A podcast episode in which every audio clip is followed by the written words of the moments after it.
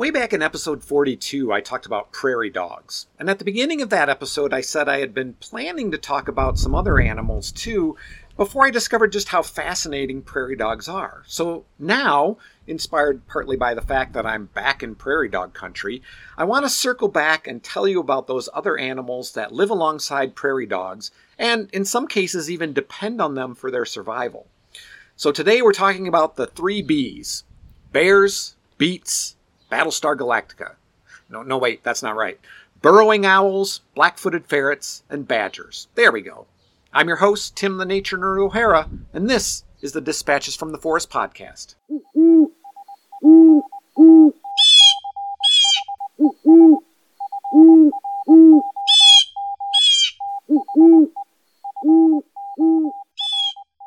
So let's start with burrowing owls. Burrowing owls are small, long legged owls found throughout open landscapes of both North and South America. Only slightly larger than an American robin, these little hooters are only 7 to 11 inches long. On a side note, that's 19 to 28 centimeters for my New Zealand listener or listeners. I have at least one according to Podbean statistics. And if you're listening to this episode in New Zealand, I'd love to hear from you.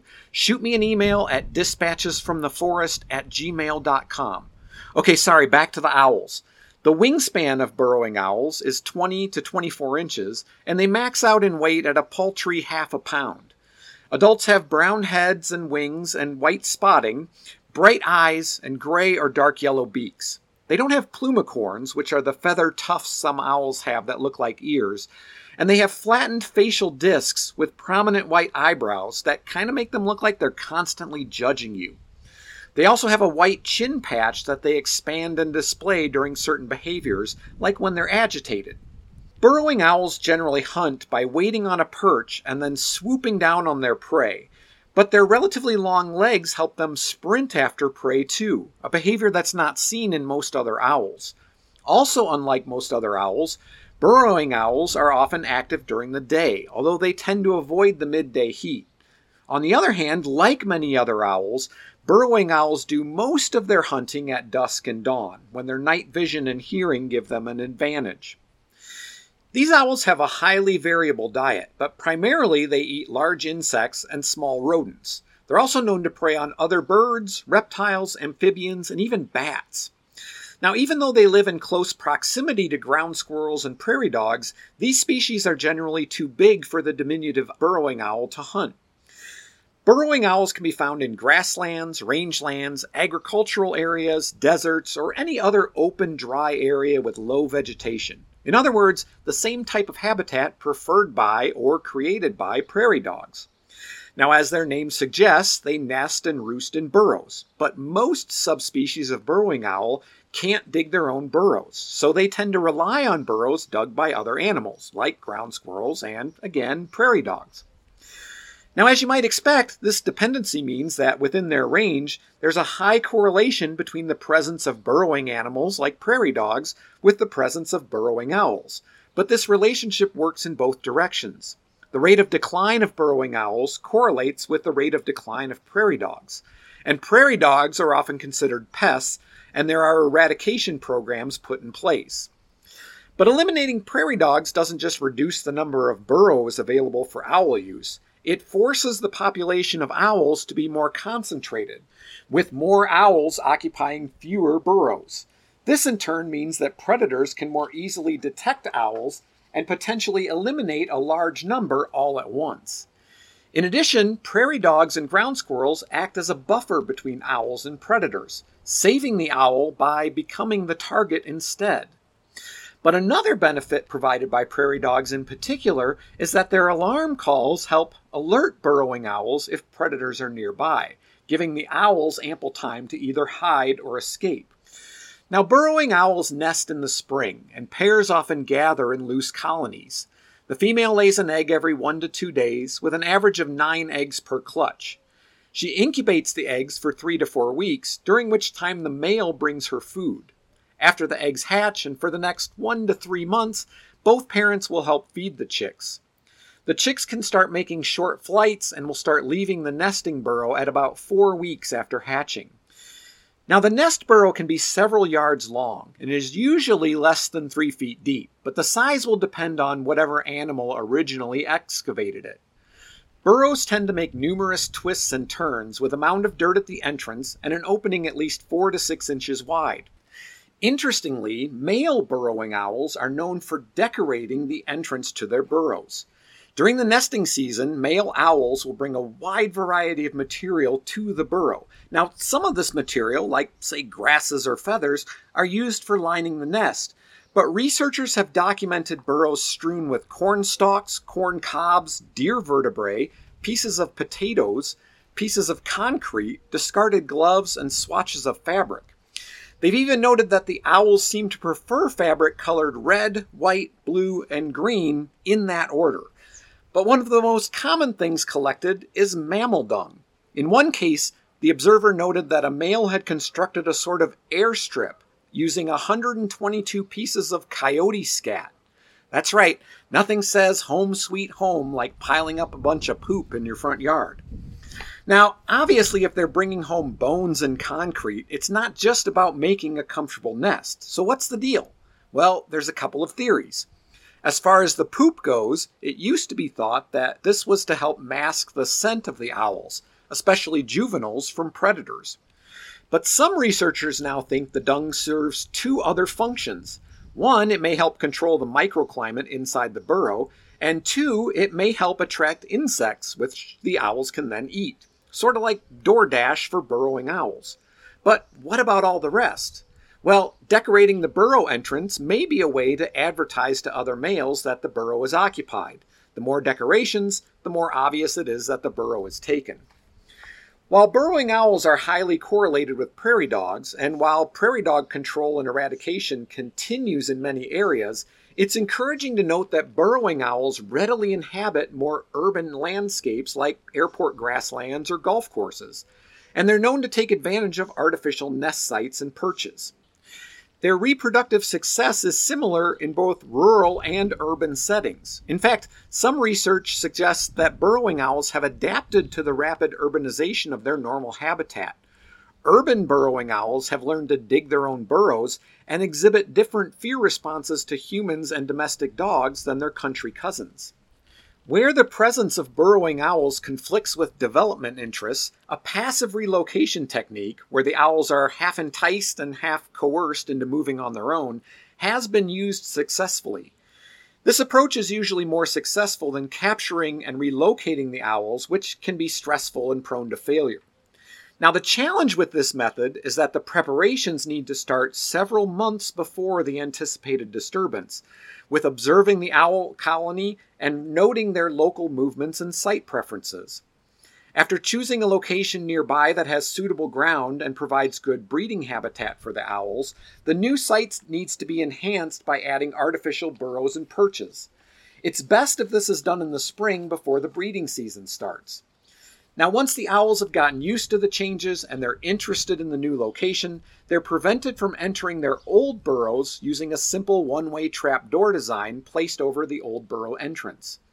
If everything's been correctly prepared, the owl colony will move over to the new site in the course of just a few nights at most. Which just goes to show that in many cases, humans and wildlife can coexist with just a little bit of effort on the human's part. Now let's turn our attention to the black footed ferret, an animal that's even more dependent on prairie dogs than burrowing owls are. You probably know what a ferret looks like long, slender body, short, stout legs, triangular ears, and short whiskers. They're about two feet long, including their four and a half to five inch tail, and they max out at about three pounds. A black footed ferret's fur is yellowish or tan, with black tipped hairs on the top of the head, the neck, and the back. The face is crossed by a broad band of black, including the eyes, giving it a mask like appearance, a little bit like a raccoon. Not surprisingly, the lower legs and feet, hence the name, along with the tip of the tail, are also black. The feet, including the soles of the feet, are covered in fur, and that conceals their sharp claws. Now, black footed ferrets need prairie dogs. No prairie dogs, no black footed ferrets. It's that simple. Why, you ask? Well, because 90% of a black footed ferret's diet is prairie dogs. The remaining 10% is mostly rodents and rabbits. That makes it easy to see how prairie dog eradication impacts black footed ferrets. From the 1800s to the 1900s, black footed ferret numbers declined steeply, mostly thanks to prairie dog eradication and the conversion of their habitat to cropland. Various diseases that infect both prairie dogs and ferrets also contributed to their decline. In fact, black footed ferrets were declared extinct in 1979. But just three years later, in 1981, a remnant population was discovered in Meeteetse, Wyoming, by a ranch dog named Shep. Shep brought a dead ferret to his owners, who in turn took it to a taxidermist who informed them of the importance of Shep's discovery. Now, since we don't know Shep's role in the demise of the ferret, and since it was an important discovery, I'm going to go out on a limb and say, good boy, Shep. Biologists began monitoring this population of black footed ferrets, which eventually grew to 130 individuals. But it was nearly wiped out, for real this time, by plague and canine distemper, falling to just 18 ferrets. These 18 were captured between 1985 and 1987 for use in a captive breeding program using artificial insemination. Seven were able to produce offspring. Black footed ferrets were reintroduced into the wild in 1991, and since then, over 5,500 have been released in various sites. In 2007, the wild population was estimated at 650, and in 2013, that number was 1,200. But even in ideal conditions, life expectancy for a wild ferret is just one to five years, averaging closer to one. And between predators, disease, and human stuff, there's estimated to be just two to three hundred in the wild currently. It doesn't help that black footed ferrets and prairie dogs are caught between contradictory mandates of two different government agencies. The U.S. Fish and Wildlife Service, which is charged with the conservation and reintroduction of black footed ferrets, and the U.S. Forest Service, which is charged with controlling prairie dog populations. Now, a more recent scientific breakthrough may help bring black footed ferrets back, and that's cloning. In 2020, scientists from the San Diego Zoo, the U.S. Fish and Wildlife Service, and several other conservation groups were able to successfully clone a female ferret named Willa who died in the mid 80s with no descendants. Born December 10, 2020, and named Elizabeth Ann, she's the first North American endangered species to be cloned. Scientists hope that Elizabeth Ann's contribution to the black footed ferret gene pool will help alleviate the effects of inbreeding and help black footed ferrets better cope with plague. It's estimated that Elizabeth Ann's genome contains three times as much genetic diversity as any modern black footed ferrets. Okay, last but certainly not least, I want to tell you about the American badger. Badgers are found in the same type of habitat as prairie dogs, and therefore, of course, black footed ferrets and burrowing owls.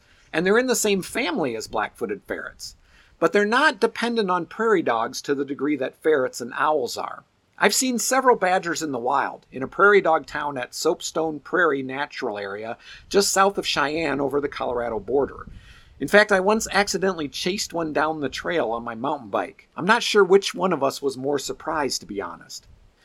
Badgers are pretty easy to identify. With the exception of the head, American badgers are covered with a grizzled brown, black, and white coat of coarse fur, giving them kind of a mixed brownish tan look. This color helps provide camouflage in grassland habitats. Their triangular face shows a distinctive black and white pattern with brown or blackish badges marking the cheeks and a white stripe that runs from the nose to the base of the head. Adults are two to two and a half feet long and weigh an average of 18 pounds. They're stocky, low slung, and have short, powerful legs that end in claws that can be up to two inches long. American badgers are fossorial, meaning that they're adapted to digging and spending most of their time underground. Now, just for reference, other fossorial animals are things like groundhogs, ground squirrels, and of course, prairie dogs and black footed ferrets.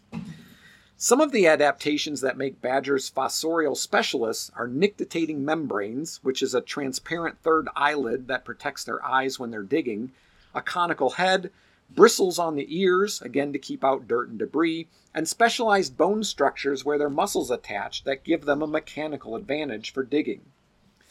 Like prairie dogs, the American badger's habitat is open grassland where it can find prey. They range from central Mexico through most of the central and western United States, including the Great Lakes region, and north into south central Canada.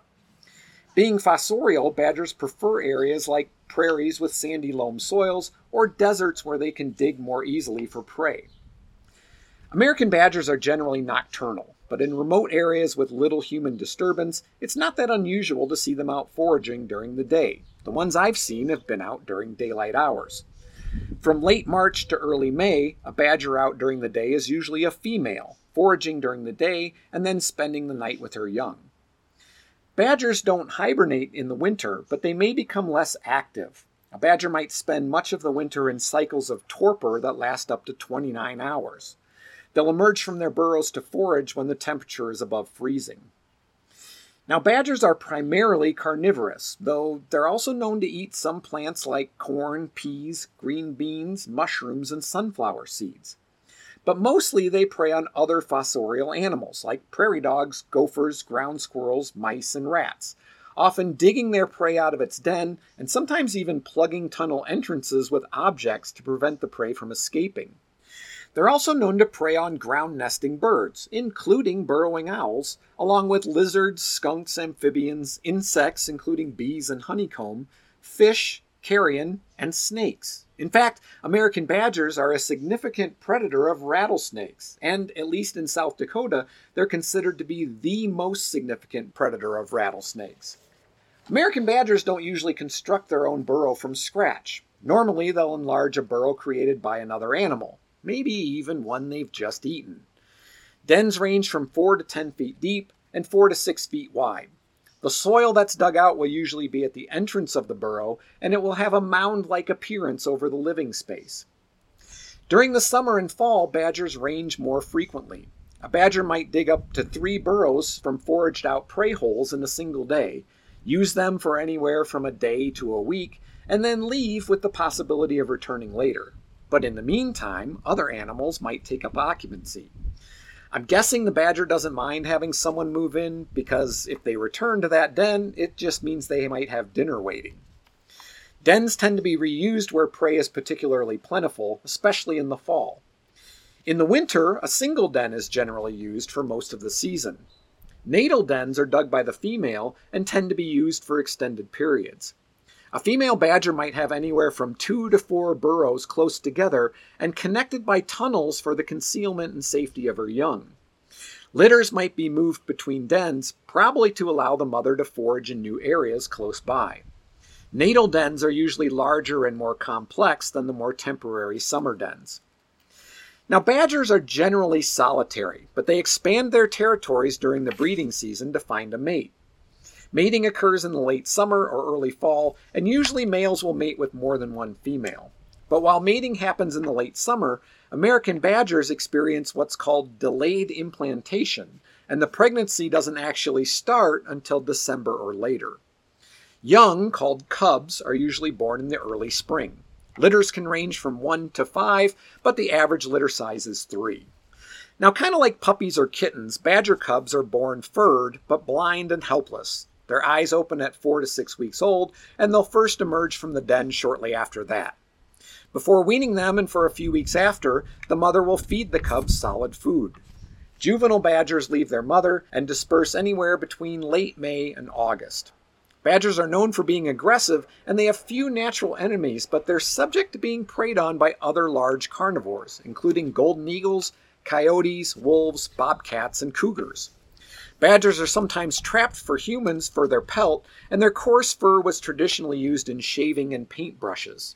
Average lifespan in the wild is 9 to 10 years. One last fun fact about American badgers, and this is by far my favorite thing about them, maybe even one of my favorite things in all of nature. While coyotes may sometimes prey on badgers, badgers and coyotes are known to team up and go hunting together. And this is not a new discovery. This relationship appears in a lot of Native American mythologies. The partnership works because of the different hunting styles of the predators and how prey reacts to each of them. For example, when a ground squirrel spots a coyote, it flees into its hole to escape. But when it sees a badger, the ground squirrel leaves its hole using its speed to outrun the slower badger. Hunting in tandem increases the vulnerability of the prey, and both the coyote and the badger win. Researchers have found that coyotes working with a badger have an increased catch rate of about 33%. Now, it used to be thought that this was something of an uneasy partnership, purely transactional, but there's evidence to suggest that these relationships are more, well, friendly than that. A video captured in California's Santa Cruz Mountains shows a coyote and a badger traveling together near a culvert under a highway. The coyote waits for the badger to catch up to it before entering the tunnel, bowing down, wagging its tail in excitement, and pouncing playfully, like a puppy at the dog park. The badger appears to be very relaxed. It lifts its tail to speed up a bit before following the coyote into the tunnel. Now, I try to be careful about assigning human emotions and motivations to wild animals, but the body language of these two predators is that of friends, or at the very least, familiarity. They seem to know each other, where they're going, and what they're on their way to do together. And on that happy note, we bring this episode to an end. Thank you for listening. Remember to leave me a like and follow the podcast on whatever platform you're listening on. I promise it won't cost you a thing. Other things you can do to support the podcast. Tell someone else to listen to and then discuss amongst yourself. Your favorite bartender, mechanic, your cellmate, Uber driver, proctologist, it doesn't matter to me. Just tell them to give it a listen. Check out our Patreon page and consider becoming a patron. You can do that by going to patreon.com forward slash dispatches from the forest. If you'd like to make a one time donation, you can do it through PayPal. Dispatches from the Forest at gmail.com is my PayPal address, and also how you can contact me if you have a question, a comment, or a suggestion for a future episode. Or if you're listening from New Zealand. Seriously, New Zealand, I want to hear from you. Go get some Dispatches from the Forest merchandise, maybe a gift for your proctologist. I mean, he's earned it. The Dispatches from the Forest merch store can be found at cafepress.com forward slash dispatches from the forest. There's all kinds of stuff there. I'm sure you'll find something that strikes your fancy. For additional content, follow Dispatches from the Forest on Instagram, Facebook, TikTok, and YouTube. I'm your host, Tim the Nature Nerd O'Hara, reminding you to go outside and get dirty.